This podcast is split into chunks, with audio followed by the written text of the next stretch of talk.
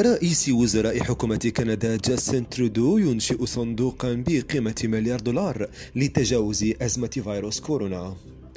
لا أن تسبب فيروس كورونا المستجد في قرارات بعض البلدان العالم باتخاذ إجراءات جادة وصارمة بسبب فيروس كورونا المستجد الذي كان تفشيه بسرعة كبيرة بالصين في نهاية عام 19 2000 تحديدا شهر ديسمبر مما انتقل بعد ذلك إلى مناطق أخرى كفرنسا وإيطاليا اللتان شهدتا حالة طوارئ.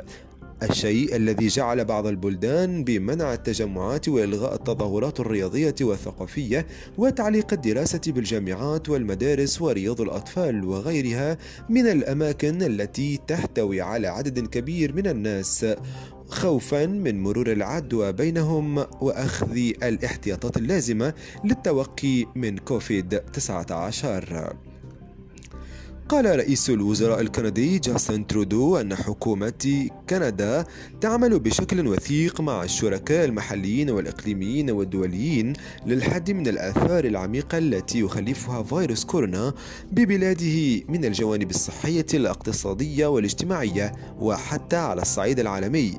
يضيف السيد ترودو أن فريقه يعمل بجدية مع مدربين مختصين في مجال الطب والصحة العامة لتجاوز مرحلة صعبة بالنسبة للكنديين في فترة يكثر فيها الاكتئاب والذعر بسبب هذا الوباء الذي اجتاح العالم.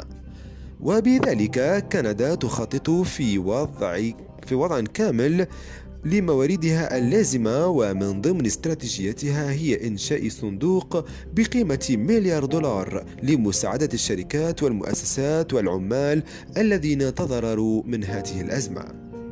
فماذا قال أعضاء حكومة كندا بخصوص تفشي فيروس كورونا المستجد إلى مواطنيهم؟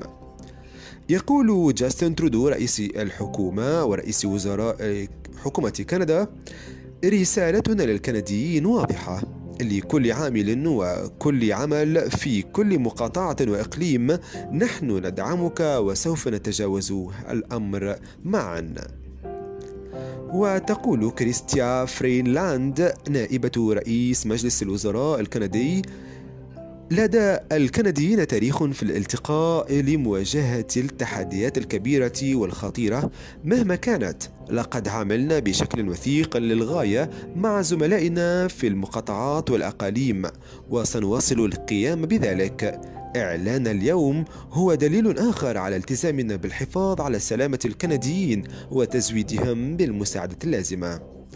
ويضيف بيل مورنو وهو وزير المالية بحكومة كندا أساسيات الاقتصاد الكندي قوية لكننا نعلم أن كوفيد 19 له تأثير على النشاط الاقتصادي العالمي ويعني وضعنا المالي القوي أننا في وضع جيد يسمح لنا بالاستجابة لأي تحديات.